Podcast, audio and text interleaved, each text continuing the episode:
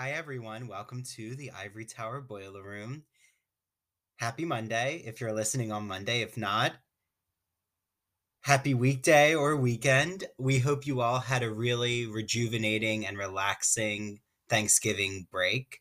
So, today's episode is quite campy, pun intended, with the author of the LGBTQ plus young adult novel Camp, Lev A.C. Rosen I'm joined in this episode by my guest co host, Mary DePippi, who you all know and love here. If you're not listening, make sure you listen to Mary's True Crime and Academia special podcast that comes out on Tuesdays. And we want to make sure that you all are following us. So if you're not, follow us on Instagram at Ivory Tower Boiler Room. Follow us on Twitter at Ivory Boiler Room.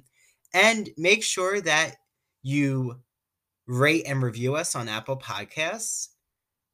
Make sure that you share our podcast. It really does help amplify um, our podcasts. And please, we want to hear from you. So make sure that you leave us a voice message on our Anchor podcast page.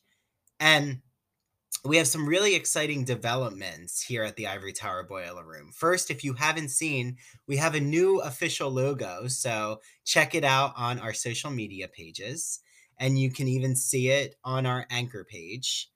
And I'm working with the team, with Mary and Jaron, on a Patreon. So soon, rumor has it that there will be Ivory Tower Boiler Room merchandise. So, our last episode of this season is on December 20th, and then we're going to take a much needed two week break.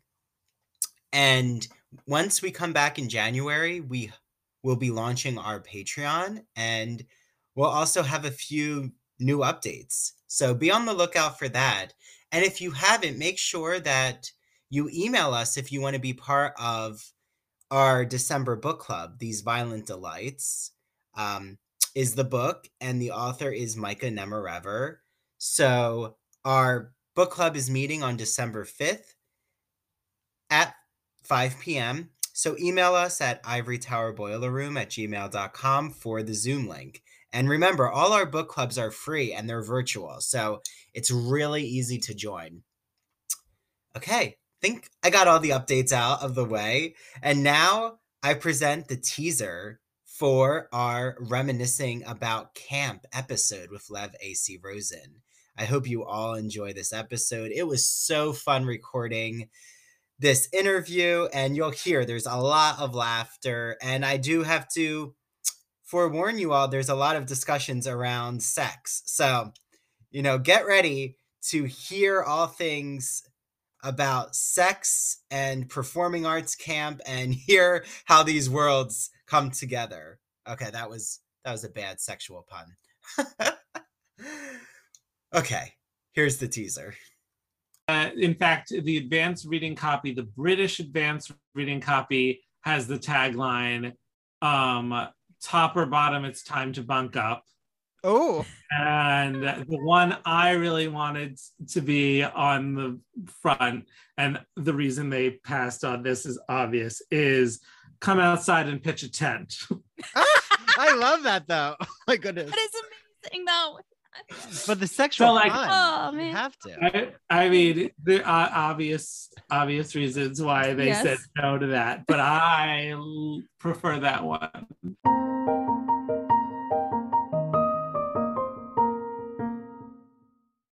Hi, welcome to the Ivory Tower Boiler Room.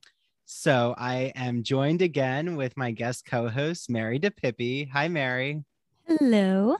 Feel like I just saw Mary for the Guncle interview with Steven Rowley, but the reason I bring that up is because the Guncle inspired me to reach out to our guest tonight, Lev A.C. Rosen, the author of Camp, the young adult novel. So, hi, Lev. So nice to meet you. Hi, nice to meet you too. Thank you for having me. Thank you. Well, and I kept promoting that Camp is a supplemental book. If you're reading the Guncle, make sure you read Camp because I feel there is a lot of this parallel um, plot point, um, you know, plot points that are in both novels.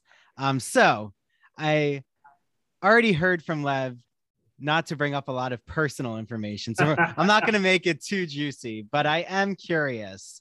Um, I know that you grew up in lower Manhattan, but now you live in lower, lower Manhattan, almost where you're in the um, river. Uh, it seems like. So Someday I am in the river, depending on the weather. really? well, so I'm curious, was um, your upbringing in Manhattan, which is such a unique, special experience, um, or that's what my, my Manhattanite friends tell me. Uh, Did you have a very awakening when it came to LGBTQ plus issues or the knowledge around that? Um, certainly, you know, uh, growing up in New York, uh, there is more queer culture here, and it was around me, and I think that definitely made it easier for me to come out. Um, you know, there were there were queer people in my life, let's say, um, and my parents have gay friends and all that. Um, uh, but sometimes it was also the issue with coming out, I think, when you have examples of queerness around you and in media by the time, you know, I came out early, but there was, uh, I'm young enough, there was media, um, is it can feel a little like, uh, here are your options, be one of these people.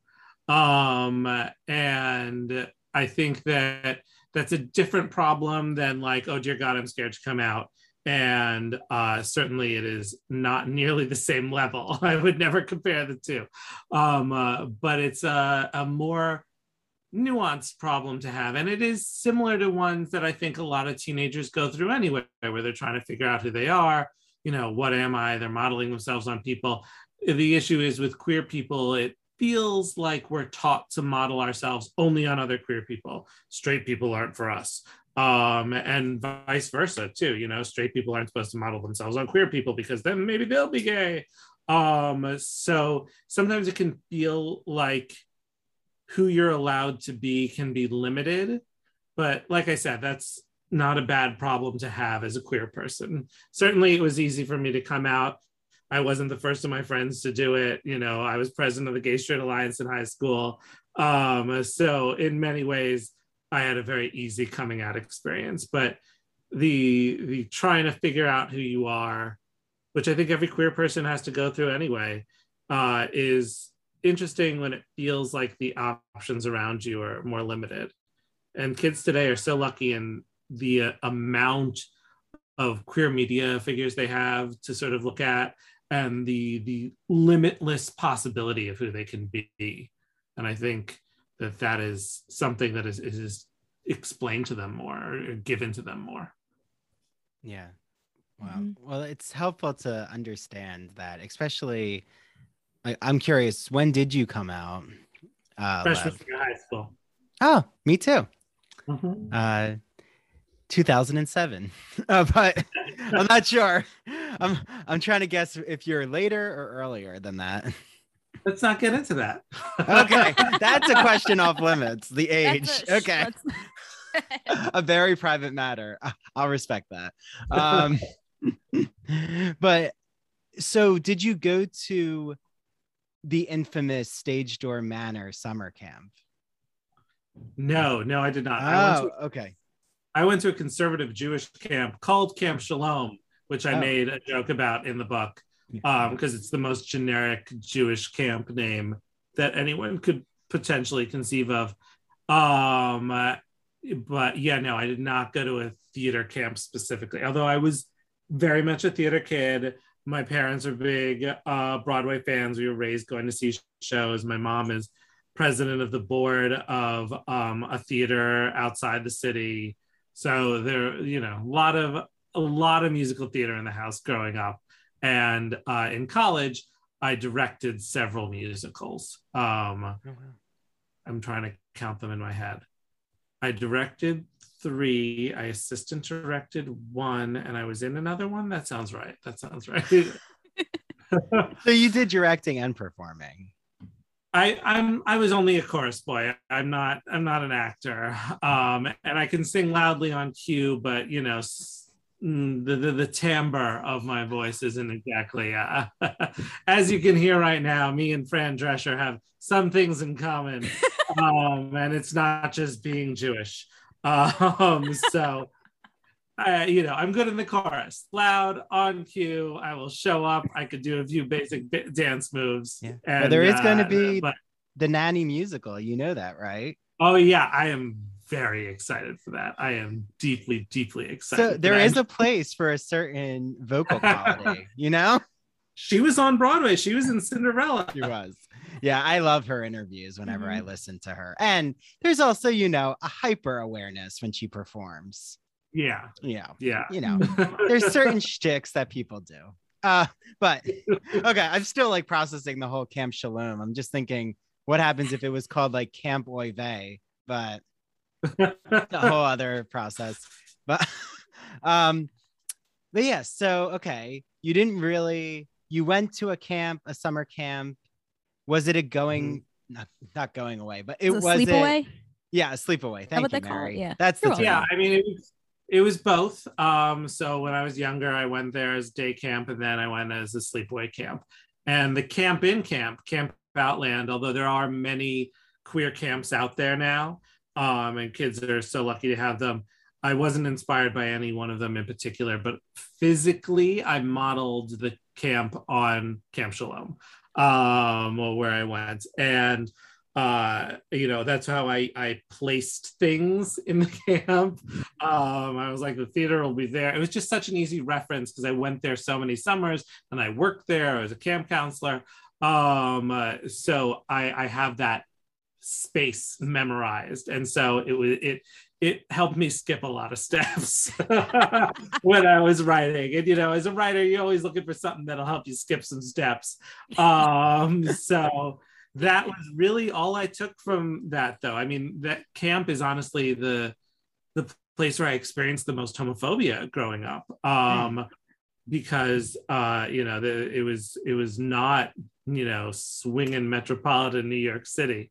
Uh, it was um you know there there was it wasn't all bad but there was definitely some homophobia i remember um being asked specifically when i became a counselor that i being told specifically um that i could not tell campers about my sexuality. And i was like why am i telling five year olds about my sexuality? Are you having these conversations with anyone else? And they were like no you know why. Um no I, that sounds a lot meaner than it was. The the woman who was my boss had been my counselor and she was a lovely woman and she was getting these orders from someone else um and she is a lovely woman i should say. She's not dead. Um and um you know that so uh, those orders came from on high and it was just it was just the way it sort of happened and worked out. And i didn't love that. I didn't love being you know called the f word more regularly or getting it hearing it yeah, thrown around a lot. Um but when i did a lot of it was at camp and so being able to be like i'm gonna take this camp not the people in it i'm just gonna take this camp and i'm gonna make it super gay definitely felt empowering Mhm. Yeah, I can imagine. I mean, when I was reading it, actually, Andrew and I went to the same summer theater camp, oh that's which is how we met. and there were just so like so many parts where you were explaining like not only just like the sports side of the camp, which I wouldn't have had experience with, but like the musical theater side, especially. I was just eating it up. I was like, oh my gosh, this is bringing back so many amazing memories. Mhm. And it's like no one but a theater kid can realize or like even feel how stressed you are, but how much you're also like, I love this stress. Let's keep going. We need to make this perfect. Yeah. that's like Yes. pure theater kid right there that uh Yes. stress addiction Yeah, yeah, and the high stakes, right, Mary, of who was getting what part and oh, the yeah. callbacks, and I mean, well, And Mary, the disappointment yeah, and Mary is a professional dancer. Well, you know, was is but a yes. writer. I mean, I think was and always will be, but and I was Thank trained you. in musical theater, um, but I'm now, you know, finishing my doctorate in English. But theater is always i am teaching a broadway musical course next semester. That's not just to promote it but um just because um i know that stony brook is having the rent tour the farewell tour come so i had to put it into my class. Um but yeah i'm just you know i agree with mary. You make it so visceral all the different you know high stakes the um you know the only thing i really don't have the personal experience with is the sleepaway experience Mhm. since this camp was where we went was about right three months maybe three Yeah, when yeah, um right about yeah that. right when school doing ended some and then- change. yeah it was just you know in the summer Mm-hmm. and it was a whole day but then you would go back to your house and then you would go Mhm. again it was a five day program but we would put on basically summer stock for children um and learn all the different genres of dance and acting improv yeah it was wonderful but that's where you know i just i knew that you had some kind of theater experience uh, just because the technical the terms and Mhm. um, even the personalities the pettiness right there's you think They're all just me. Everyone in the book is a variation of me now. um, uh, yeah, no, I mean, definitely I had experience, although I think my experience was, and this just proves to, uh, well, I was going to say I, I, it proves to you that I'm the ultimate control freak, but I was never a stage manager, so that's not true. Um, I was a director. So, you know, I think that if you're looking for anyone in the book who is the most like me, it would be Mark. And I loved Mark. Mark yeah. was like one of my favorite characters in this whole book just because he brought this energy and just, you know, the like the theater, the theater, what happened to the theater? You know, like he just had that well campiness vibe and it was just so wonderful Yeah. to read. It really was. I enjoyed every Yeah. single one of his scenes. So i know it's confirmed that billy porter is playing the role of mark right is Yeah. that and Okay. directing. That's correct. Mm-hmm. And directing the film.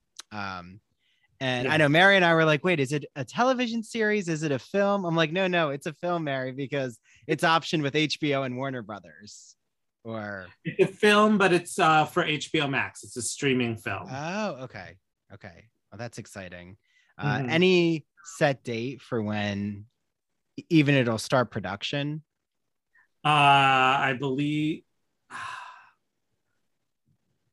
I know one. I don't know if I'm allowed to say it out loud, so I'm just going to. Uh, hi. That's Yeah, I understand. there is. I, I mean, there's no specific date. There's this. They, they- they're aiming for something. And, Okay. Um, that's all I. could- No, no, I get it. You don't want to get in legal trouble. We don't want to get. Yeah, no, we don't want you to either. Um, but I'm assuming that it's going to be filmed in a summer. I mean, I would assume so too, but I don't know the specifics. Certainly, no one has handed me, and I don't expect anyone to ever hand me a shooting schedule. I'm not that involved. Oh, so you're you're not going to be on set? No, no. I, you know, someone else wrote the script.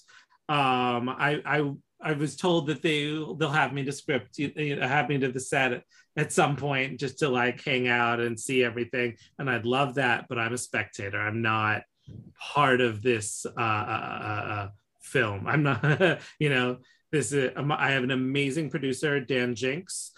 Um, he produced American Beauty and Milk and Down with Love, which is one of my favorite films and was a huge inspiration for camp. So I think that's like a great full circle moment. Um, and uh, you know, he is really sort of he brought Billy Porter on, he's brought all these people on, and he has put together something really special, I think. Yeah.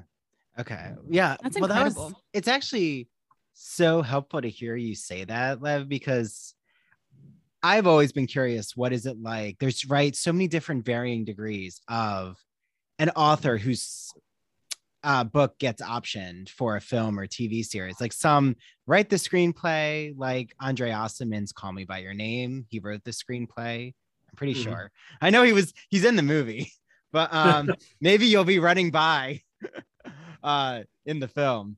I mean, Uh, I I did say, you know, at the end there's that scene with the parents all watching. I could be an adult in the audience. I don't know if they're going to take me up on that, but I mean, you could pull a Hitchcock moment. I mean, I know you're not directing the movie, but I mean, True. still, it'd be like, it's fine. I just Yeah. don't know if I pass for a 16 year old camper very well. so, and there Yeah, aren't many that could be scenes with a lot of adults. well, I was gonna say, doesn't even Stephen King sometimes appear in his films? Like, That I Very don't know, I wouldn't be too. surprised. um, but yeah, okay. So it was a fun rabbit No, hole, though. That I mean, no, I, I it, it varies certainly, and I did I did not want to write the screenplay. You know, like I am just learning about the film side of the industry. I'm learning about how to write television, how to write film, but I knew, you know, I didn't want to just jump in. I wanted to learn how everything works. And Dan has been so generous. And I told him that I was like, I want to be involved in a in a, in a learning way. And he's been so generous in what he's been teaching me um so that you know maybe for one down the line i can write the screenplay but i know enough to know what i don't know I, um and i prefer to let experts handle things so i am letting experts handle this and you really i mean billy porter dan jinks like there, there's there's no better set of experts to have yeah, you're not gonna go Mhm. wrong. And um, Mm-mm. well, I'm just hoping for a 2023 LGBTQ plus summer blast. Like, let's have Cam, the Guncle, Bathhouse. I know all of the text. All the. I mean, Um, it'd be amazing. Certainly, I mean, my whole theory is the that we need a year with no straight movies at all. Mm. I- I- or if you really wanted to make it fair, like we need as many years as there have been only straight movies. Mhm. Mhm.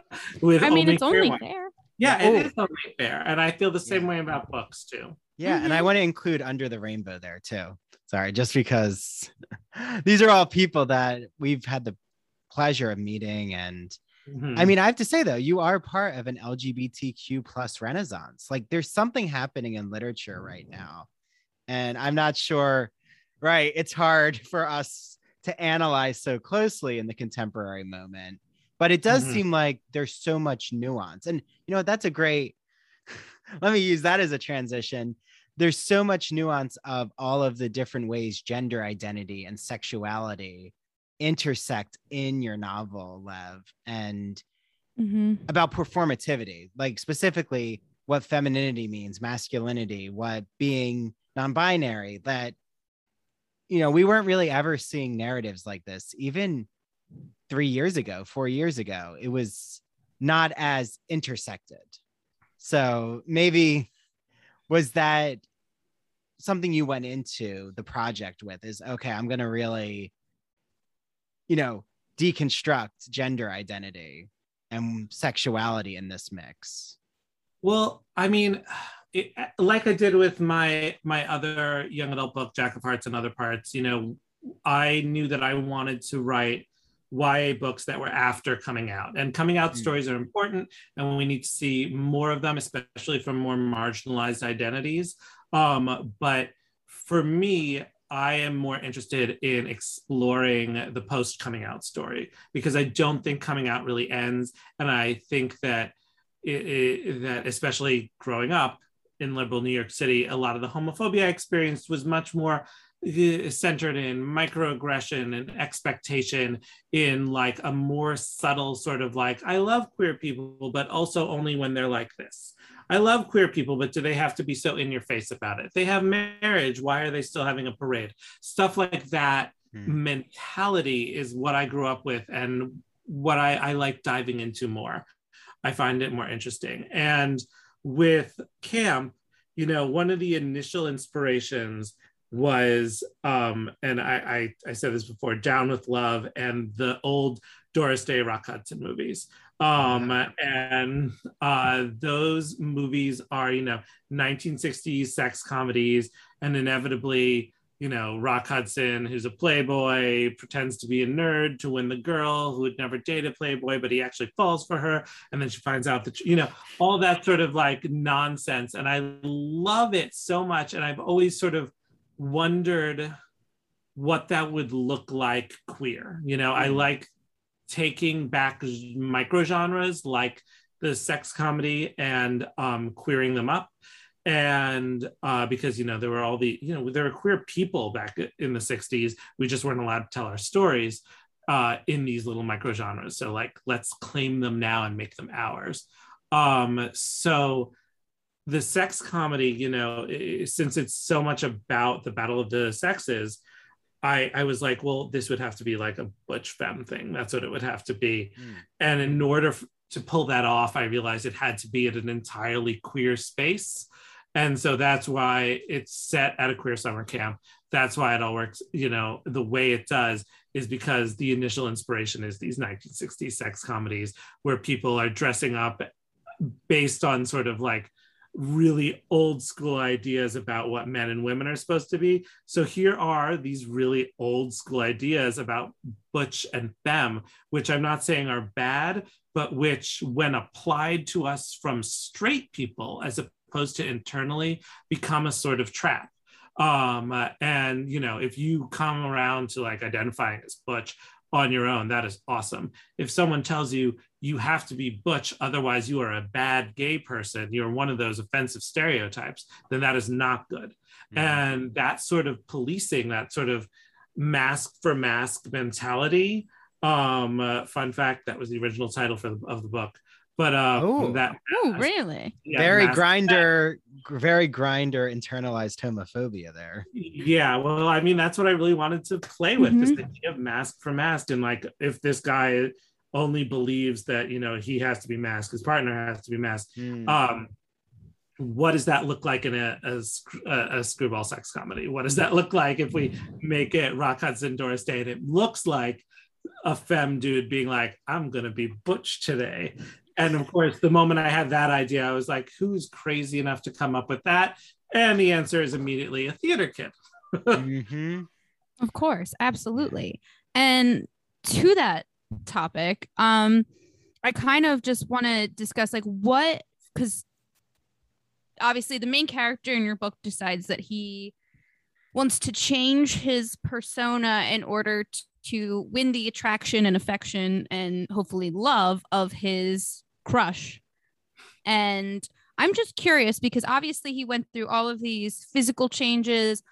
Was there a reason why he had to be like a new kid in camp and why he couldn't be who he was? I was just that was always bo- that was kind of bo- bothering me. I'm like, why can't like for the drama? Um, yeah which i, I loved every second of i think the reason you know he's dell instead of randy is and like he never actually says he's the new kid but he lets hudson think mm. he's new kid mm-hmm. and then it becomes more like well why didn't you tell me you've been here and it becomes you know well if i told you who i was you'd remember me as the, if you did remember me as the super femme theater kid with the nail polish and that is exactly what you do not mm-hmm. want so it's better to just sort of start this new identity from scratch plus it's just more fun that way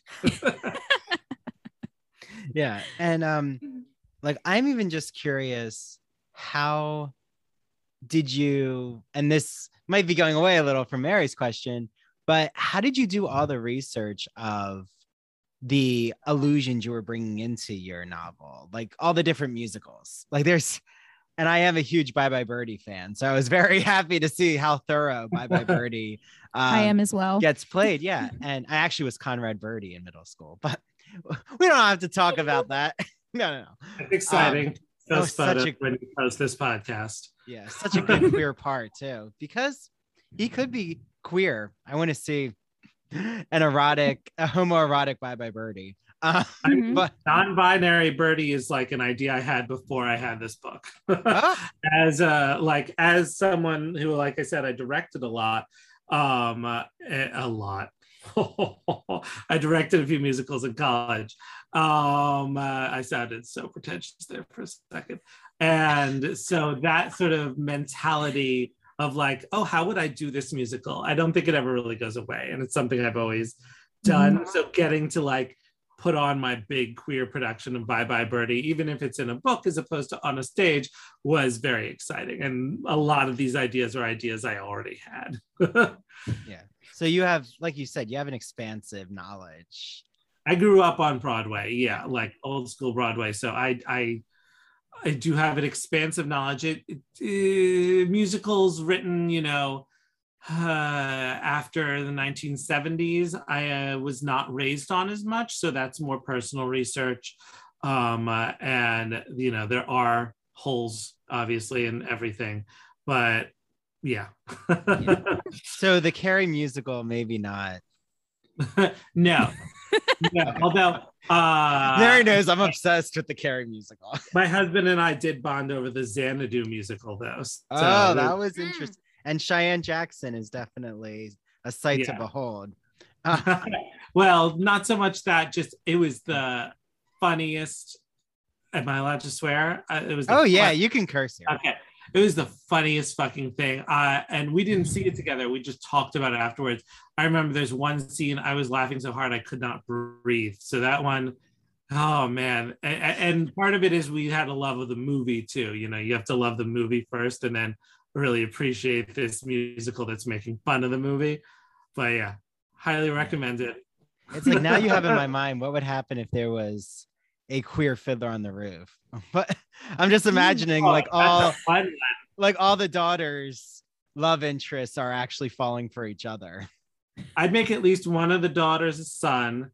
Oh, um, uh, and I would make Tevye a woman yeah, I don't know. I haven't considered that one before, but yeah, no, tradition would be very interesting to do with a queer like interpretation. That could be a lot of fun.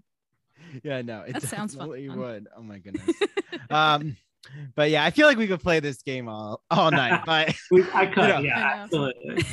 um, so, um, I was gonna ask Mara, are you were you about no. to ask a question? Oh, no, okay. Go, go, um, ahead, good. go ahead. No, I just wanted to ask, um, you know, the quote on the front. I mean, maybe it's the catchphrase or, um, you know, the marketing point says putting me out in the great out. Oh, uh, yeah. That wasn't me. Oh, but... that wasn't you. Well, still, it's good branding. Uh, so good job to probably. Well, well, there was a bet. I mean, they asked for for mine, and I had, in my opinion, better ones. Okay, hold on to that question because we'll be right back. But first, a word from our sponsor.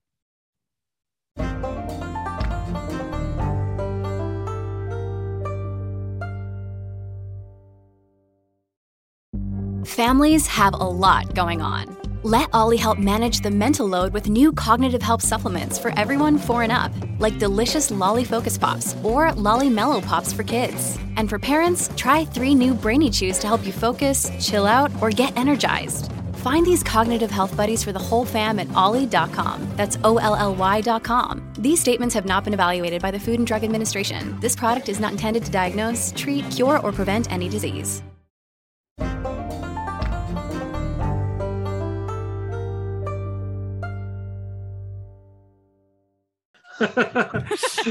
Oh, that's stishy. Okay. Uh, in the, in fact, the advanced reading copy, the British advanced reading copy has the tagline, um, "Top or bottom, it's time to bunk up." Oh. And the one I really wanted to be on the front, and the reason they passed on this is obvious, is come outside and pitch a tent. I love that though. Oh my goodness. That is amazing though. But the sexual so, like, oh man, you have to. I, I mean, the uh, obvious obvious reasons why they yes. said no to that, but I prefer that one immensely. Oh well, and is the British just like, um, and the reason I really saw this was when I was staying in London and I went to a bookstore and I'm like, wait, why are all the covers different than mm-hmm. the American editions? Which right there's different um, covers. So I'm assuming is that your British edition a different cover? Um, sort of. It uses the same patch, huh. but background is uh, camo. Uh, oh. There we go. Oh, he's showing it to us. Oh. Okay. Oh, Ooh. okay.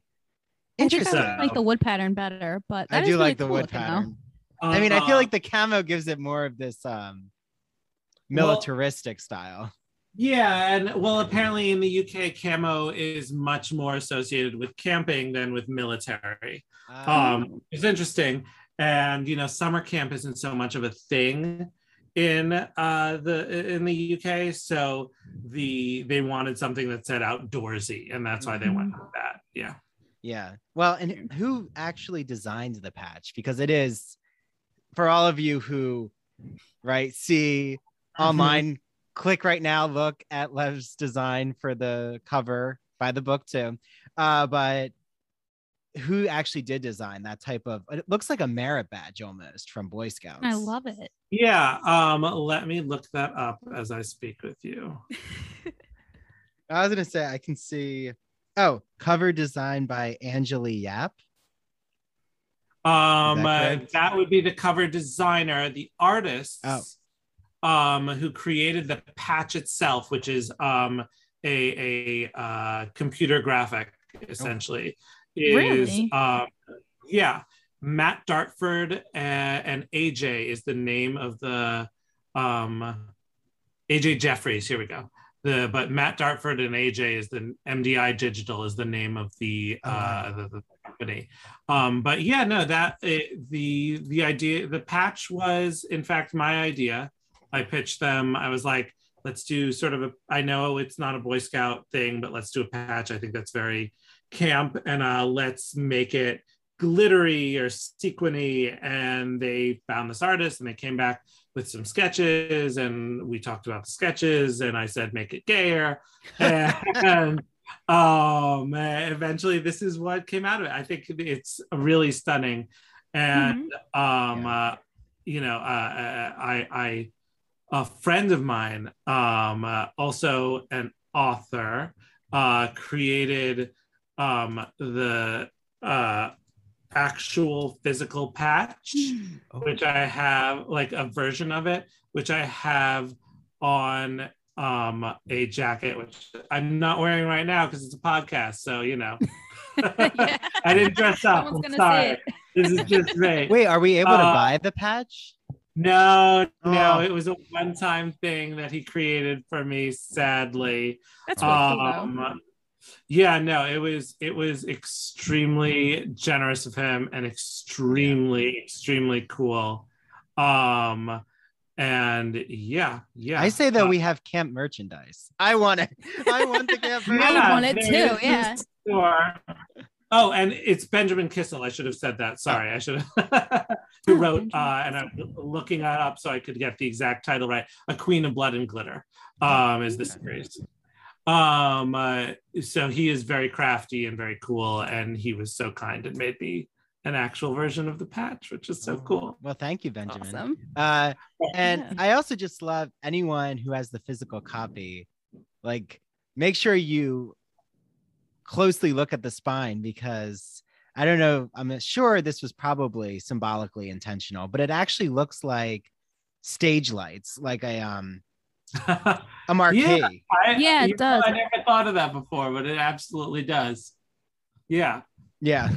So there's a there's a task for everyone. Um and like the reason I guess I'm spending so much time on thinking about that illustration is I was also in Boy Scouts, but and talk about uh, homoerotic undertones. Uh, right it's a whole other ty- it's a whole other podcast um but i really do feel that there's so much in your novel about you know performativity and campiness so like Mm. when you mentioned rock hudson and doris day i was so intrigued because my mind automatically went to but i'm a cheerleader Mhm. and even the movie camp about the stage door manor performing arts camp and all of their experiences so i was just curious like did those films also inspire you or I mean, I've I've I have never seen the film camp. I know that it is out there. Um, although I didn't find out about it till people were like,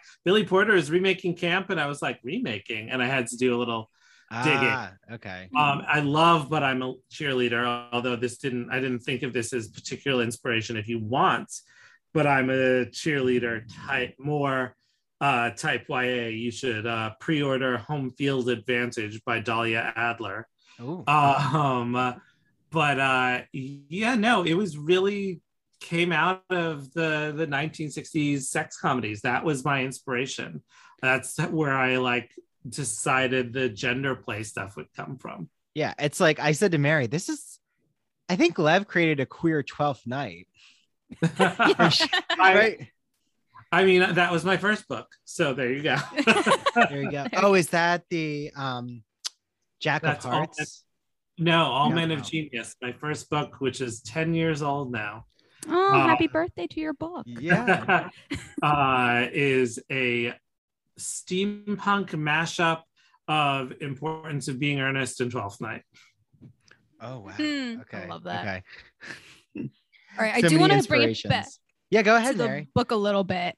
Um, just because I feel like there were two, and I hate to say conflicting like ideals, but I did feel like there was a happy medium between basically just being unapologetically yourself Mhm. but also staying safe because obviously that is an issue for these characters which is heartbreaking and like i said i just feel like you had this very happy medium Mhm. of explaining that i mean what was that process like for you like how did you figure that out because you know it's, interesting. Originally they my editors were sort of they wanted more of a like unequivocally happy like ending. And i told them that felt sort of irresponsible to me. Mm. like i get that we want books about queer joy. We want books that celebrate queerness. But to and i'm not going to say that they don't have a place or anything. I'm not going to say that they're irresponsible or anything like that. But to me when we're talking about that, you know, you can't just say, and the world is great, everything's fine. I think if you hand queer kids only books that show them that Hmm. and their world isn't fine, they start to think that that's on them. They start to think, oh, my life was supposed to be perfect and happy and filled with queer joy and no homophobia or misery um, whatsoever. And the fact that uh, I, it, it has all that stuff, the fact that there is homophobia, the fact that I am closeted means that i'm doing something wrong. I must be unequivocally myself or else I'm a coward. And I think that message is really harmful. Um, uh, and I'm not saying every like, you know, like Schitt's Creek is a, a world without really homophobia, and I don't think that it is in any way giving a bad message. Um, but I think that if you only have one kind of book, then there's not much by way of, of, of nuanced worldview. Um, and so it was important to me to be like, you know, camp, this camp is a special, sacred, safe space. The Mm-hmm. rest of the world is not. And to say otherwise is lying. Yeah. right Well, and right, it could also quickly go into I think the term would be saccharine, right? Or like Mhm. the sappiness of where Schitt's yeah, and Schitt's Creek does I mean, I think really effectively, if you think about it. Um, that was a show I watched with my parents during the pandemic when I went back to Jersey. Uh, now I'm on Long Island, but I had done like this quick trip, not quick, but an extended stay uh, at the beginning of the pandemic. And um, but Schitt's Creek, if you're right, it is interesting to think about it. There is no homophobia, but there's also these intense um, psychological moments with each character, but it's not really related to external um, hateful forces Mhm. um, with you know homophobia specifically. But I do think like the way it seems like your editors might have been directing you to just have this happy ending that can just quickly become you know put a rubber stamp on this and Mhm. everyone is fine right it's like the Mhm. complete opposite of what critics are praising you for which is turning against the gay protagonist dies at the end Mhm. genealogy of so many novels. And I mean, I think they do have their happy ever after in their Mhm. way. It's just that it's a happy acknowledging the what the world is. They will be happy one day. Right now, it's safe because they're kids. They're kids, you know, and Mhm. uh, that kids need to prioritize their safety, and unfortunately, they often don't have autonomy over that. Um, you know, if you live with homophobic parents, stay in the closet by all means. Stay safe. Come out later. You will have your happy ending. For now, you have to survive Mhm. and that is an important message just as important as you know come out be happy etc Yeah, it's like I only came out as a freshman in high school, knowing like, okay, I and with parents who are not going to turn me away. Like Mm-hmm. there was a security there. And you know, there was um it wasn't right away like, oh, we understand LGBTQ plus culture and art and we have a whole genealogy history, Mm. but it was okay, we're going to learn with you. And you know, I do want to shout out my parents because they have become they even walked in a well not walked, but they were participants in the Philly uh Pride Parade when I took them. fantastic you're very lucky Mhm. Yeah, And they very are lucky. amazing that's amazing Yeah, I want to bring them to the New York City one. Uh hopefully this year. I mean not this year, next year. Um but yeah, so where was I going with that? No. no, no, I um I think though like what Mary's bringing up is yeah, the way that you're able to balance that. Um oh, I know. Okay. I wanted to ask if because just as a genre question, I always was curious about how young adult, like what's young adult, what's adult fiction. A lot of that comes from my own experience. Mhm. Um, just browsing and being obsessed with my public library in South Jersey and having gone to all the different sections. And I'm like, oh, okay, how is this now adult fiction? Like, what? It's very blurry sometimes. And like, I'm curious if this was, say, an adult fiction camp Mhm. like have you thought about would there be plot points that are changed would it the tone be different I think the tone would be a little different. I think you know if if, if I had an adult audience uh, for this book as opposed to thinking about it for a young adult audience, I think it would be I would be less concerned with um you know making sure that the characters are the reader's friends. I think Oh. that um you know i i for me i think that ya tends to be it, it, the the general rule tends to be because uh more about the actual age of the protagonist you know and Mhm. we're sort of seeing ya creep into college and we've seen that before and it usually gets hit down with a baseball bat so we'll see what happens this time but i, I imagine it'll be the same thing. Um you know people this isn't ya it's too old everything is too old everything's too mature what about these these are kids these are teenagers?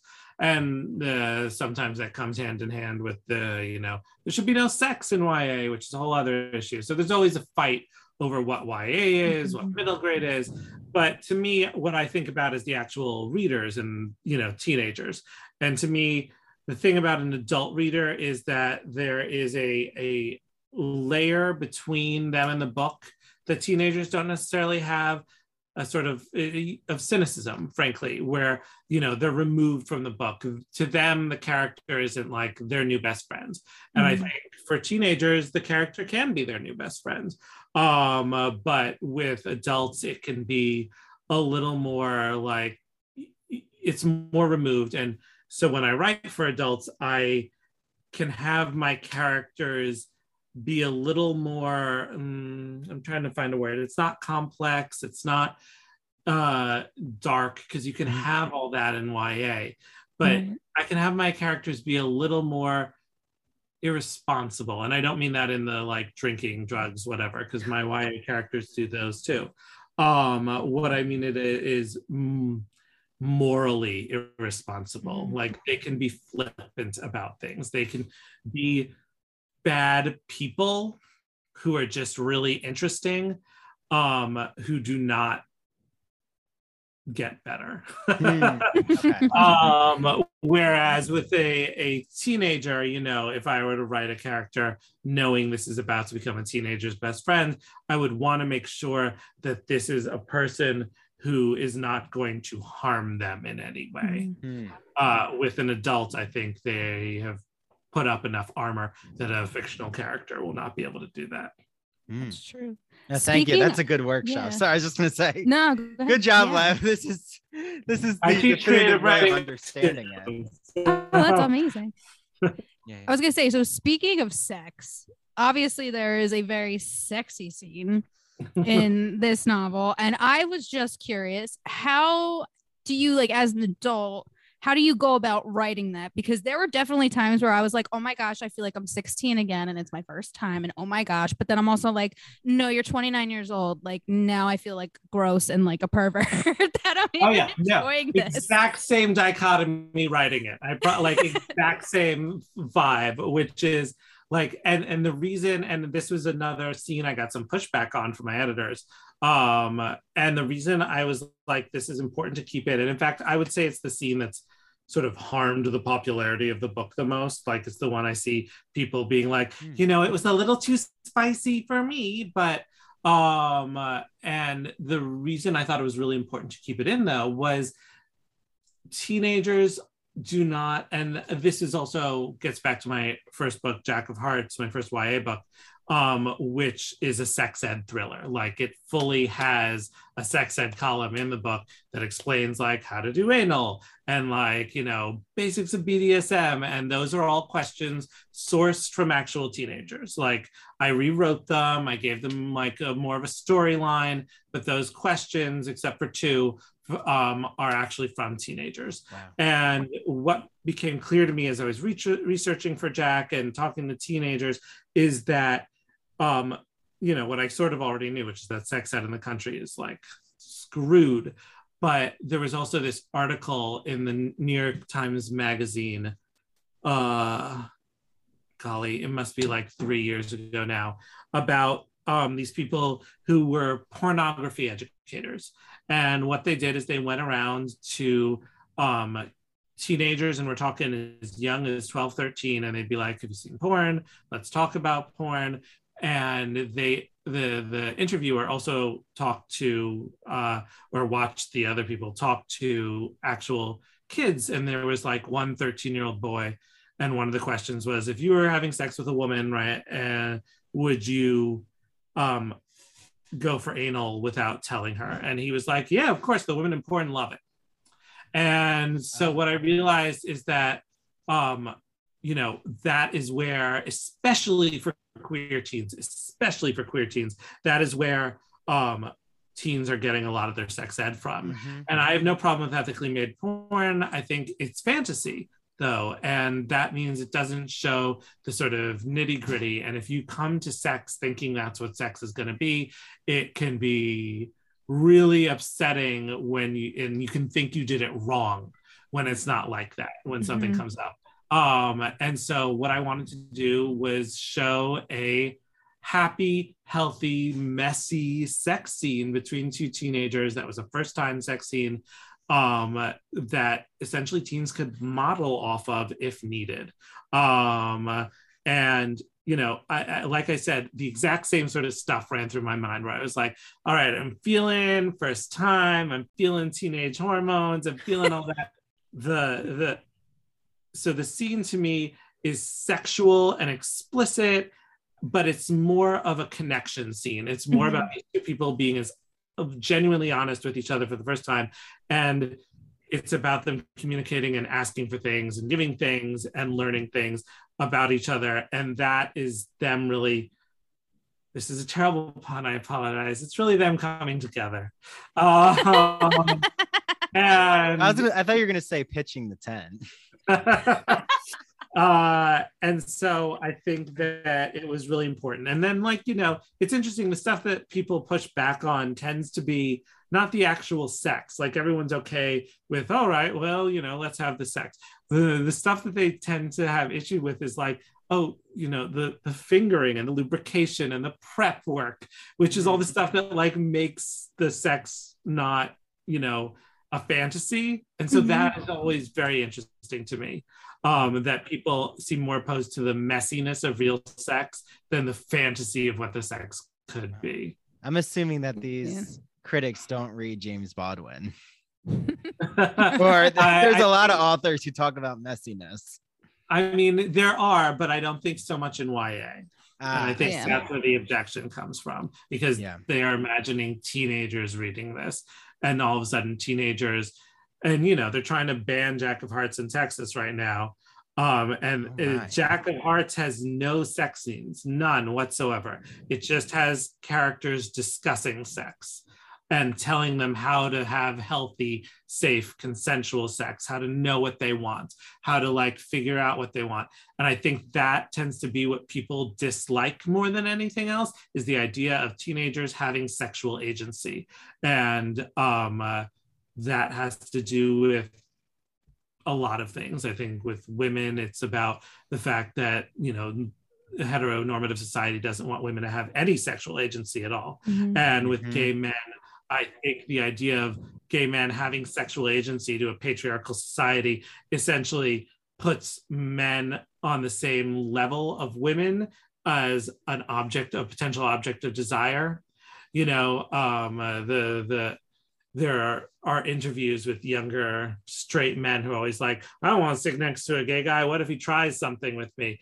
And it's like, well, then why would a woman sit next to you? And you say that to them, and they're like, oh, I'm terrible. oh, and they sort of realize all their patriarchal assumptions. And so there's this, uh, you know, the idea of of gay teenagers having sexual agency is really threatening to a lot of straight people. Yeah, especially like when it's in a state like Texas that does not want to have comprehensive sex education at all. Like we were lucky being in New Jersey because New Jersey has one of the, I think, most comprehensive sex ed, or at least I had a very comprehensive. I mean, unless sex you go to ed Catholic program. school. See, Mary went to Catholic school. I didn't. Instead, Yeah. we actually talked about queer sexuality in my sex ed. Oh wow. Oh, yeah. That's really great. Yeah. I mean, I would say that it's worth noting in Texas that a lot of people are fighting back against this banning. That's you know, good. I, I think there are a mm-hmm. lot of people who really w- support queer kids and want this education for queer kids. So, you know, it's not just, you know, the state of Texas, it's Mhm. the deeply gerrymandered state of Texas who have disempowered, you know, p- compassionate people. Essentially, I think that's Yeah. what's really happening there and all over America. Yeah. yeah. Like it's actually, Sad. it is. It's a, g- but it's a good, uh, you know, you bring in the levity. So that was a bad pun. I didn't even mean to do that. Bring in the but um that there is a lot of progressive grassroots activism and it's not like the Mhm. censorship is happening without fights so Mhm. um Yeah, no, I mean the the in the town where they were trying to ban my book from the library, there was also a new principal uh, who was appointed to the school who had all the teachers take down their pride flags and um, I think and and fired well uh, put on leave the two openly queer teachers and the entire the, not the entire student body well actually i don't know maybe the entire a huge portion of the student body staged a protest walkout. And it was just so inspiring to watch like these kids are amazing. And Mhm. it sucks that they have to be. Yeah, yeah. I agree. well i i know we're nearing our end. So one question that i was just really curious about is what have you heard from teenagers right? Like because most of your audience are teenagers probably um but you know mary and i and so many others who interview you are adults. I guess we're adults. Um you know it is a book that anyone can enjoy um i think adults would actually really learn a lot from the perspectives of your characters but you Mhm. know what do teens say about their experience with camp I mean, I'm not gonna lie and tell you, kids come running up to me. I mean, you know, this has been out the entire. It came out during the pandemic, so it's not like I have experienced any in-person events. Um, uh, into and it's not like kids are going out of their way to email me. You know, I, I'm still a weird adult, so. Uh, but I have gotten a few emails. Um, one of which, in fact, interestingly was um asking about the sex scene and being like, is that legal? Is that not allowed? And I, uh, you know, they, no one's telling me their age in their email. So I thought this was like some 40 year old's mom or something. And I, so I wrote back and I sent a link to my article on queer sex ed in the Guardian. And I was like, you know, what I was trying to do is make sure kids have access to uh, representations of healthy queer sex uh, and accurate queer sex. And they wrote back and they're like, oh, that makes so much sense. Thank you so much. You know, I am actually a closeted kid wow. um, with homophobic parents. I stole the book. Uh, which you know, more power to you, kid. I don't mind. Um, and like knowing this book is out there, like as I've been reading it, it it has been so amazing for me. It's been like changing for me. And like I'm not coming out anytime soon, but knowing that this is out there is, is so helpful for me. And I was just making sure I wasn't reading the work of a pedophile. they didn't phrase it quite like that, but uh, that was that was the kind of the vibe. Um, and you know, uh, so yeah, I do hear from kids occasionally and they seem to be liking it. Um, it seems to be important to them. Yeah. And um, I hate to say this is the final question, but um, I do want to ask Are you working on anything right now, Lev? Anything Absolutely. you can tell us about? Yeah, my next novel is an adult novel. It's coming out next year in the fall. It's called Lavender House. Um, it is a uh, historical mystery. It takes place in 1952, and it is a queer detective who is caught in a raid on a gay club in San Francisco and is immediately fired and is contemplating suicide when a woman sits down next to him and asks him to investigate the death of her wife um, and takes him away to a, how, uh, a manor house outside town that is united around a lavender marriage, which is when mm. a gay man and a lesbian married each other for appearances. So there's the uh, gay man, the lesbian, uh, lesbian's girlfriend, the gay man's uh, boyfriend, and then there's also some parents, one of whom is queer. So uh, it's Ooh. a big, it's another queer family story. But this one is um the vibe is much more knives out. oh, I love that. I can't so, wait. Yeah, it's it's essentially pitched as a queer historical Knives Out, um, and I'm mm-hmm. very excited for that. Um, uh, PJ Vernon just blurbed it. He posted the blurb on Instagram, so you can see that there. And yeah, um, uh, I'm hoping to have a cover early in the new year. Okay, well, That's hopefully exciting. we can have you back when your book comes out. Uh, Lavender House, right? Yep. Okay. And it's uh the first in a series. It was a two book deal, so there will be Ooh. another book in this historical queer mystery series Ooh. the year after. Congratulations! It's yes, like congratulations. Yeah, I mean you and PJ Vernon. I mean, I know he has a queer. How did he pitch it to us, Mary? The queer oh rear window. I think yes. that's what he said. Yes. Yeah. Yes. Oh, oh my gosh, it's gonna be a queer so thriller cool. madness. Uh, I'm excited. Now we're gonna take over you know all mysteries. There will be no straight mysteries allowed. Uh, i love it. Oh this is wonderful. Well thank you so much lev and thanks for i don't know just joining us and i feel yes, like we covered you. so many topics. So it ran the gamut from personal to the political to culture society. Um Mary and I reminiscing about our summer camp experience, which there's a lot of juicy details that we're not going to talk about here. Uh, but not between us. um, but okay, thank you so much, Lev, and thanks to all thank of you, you, out there for thank listening. Thank you so much for having me.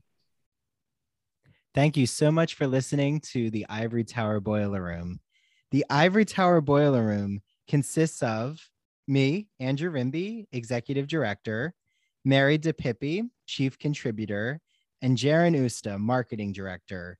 I thank them all because without their help, the Ivory Tower Boiler Room would not be what it is. Also, please do donate and help support our public humanities mission. So, the easiest way to donate is go to the bottom of the show notes, click that support link, and that's your easiest way to donate. We really appreciate it because we are all volunteers here within the Ivory Tower Boiler Room.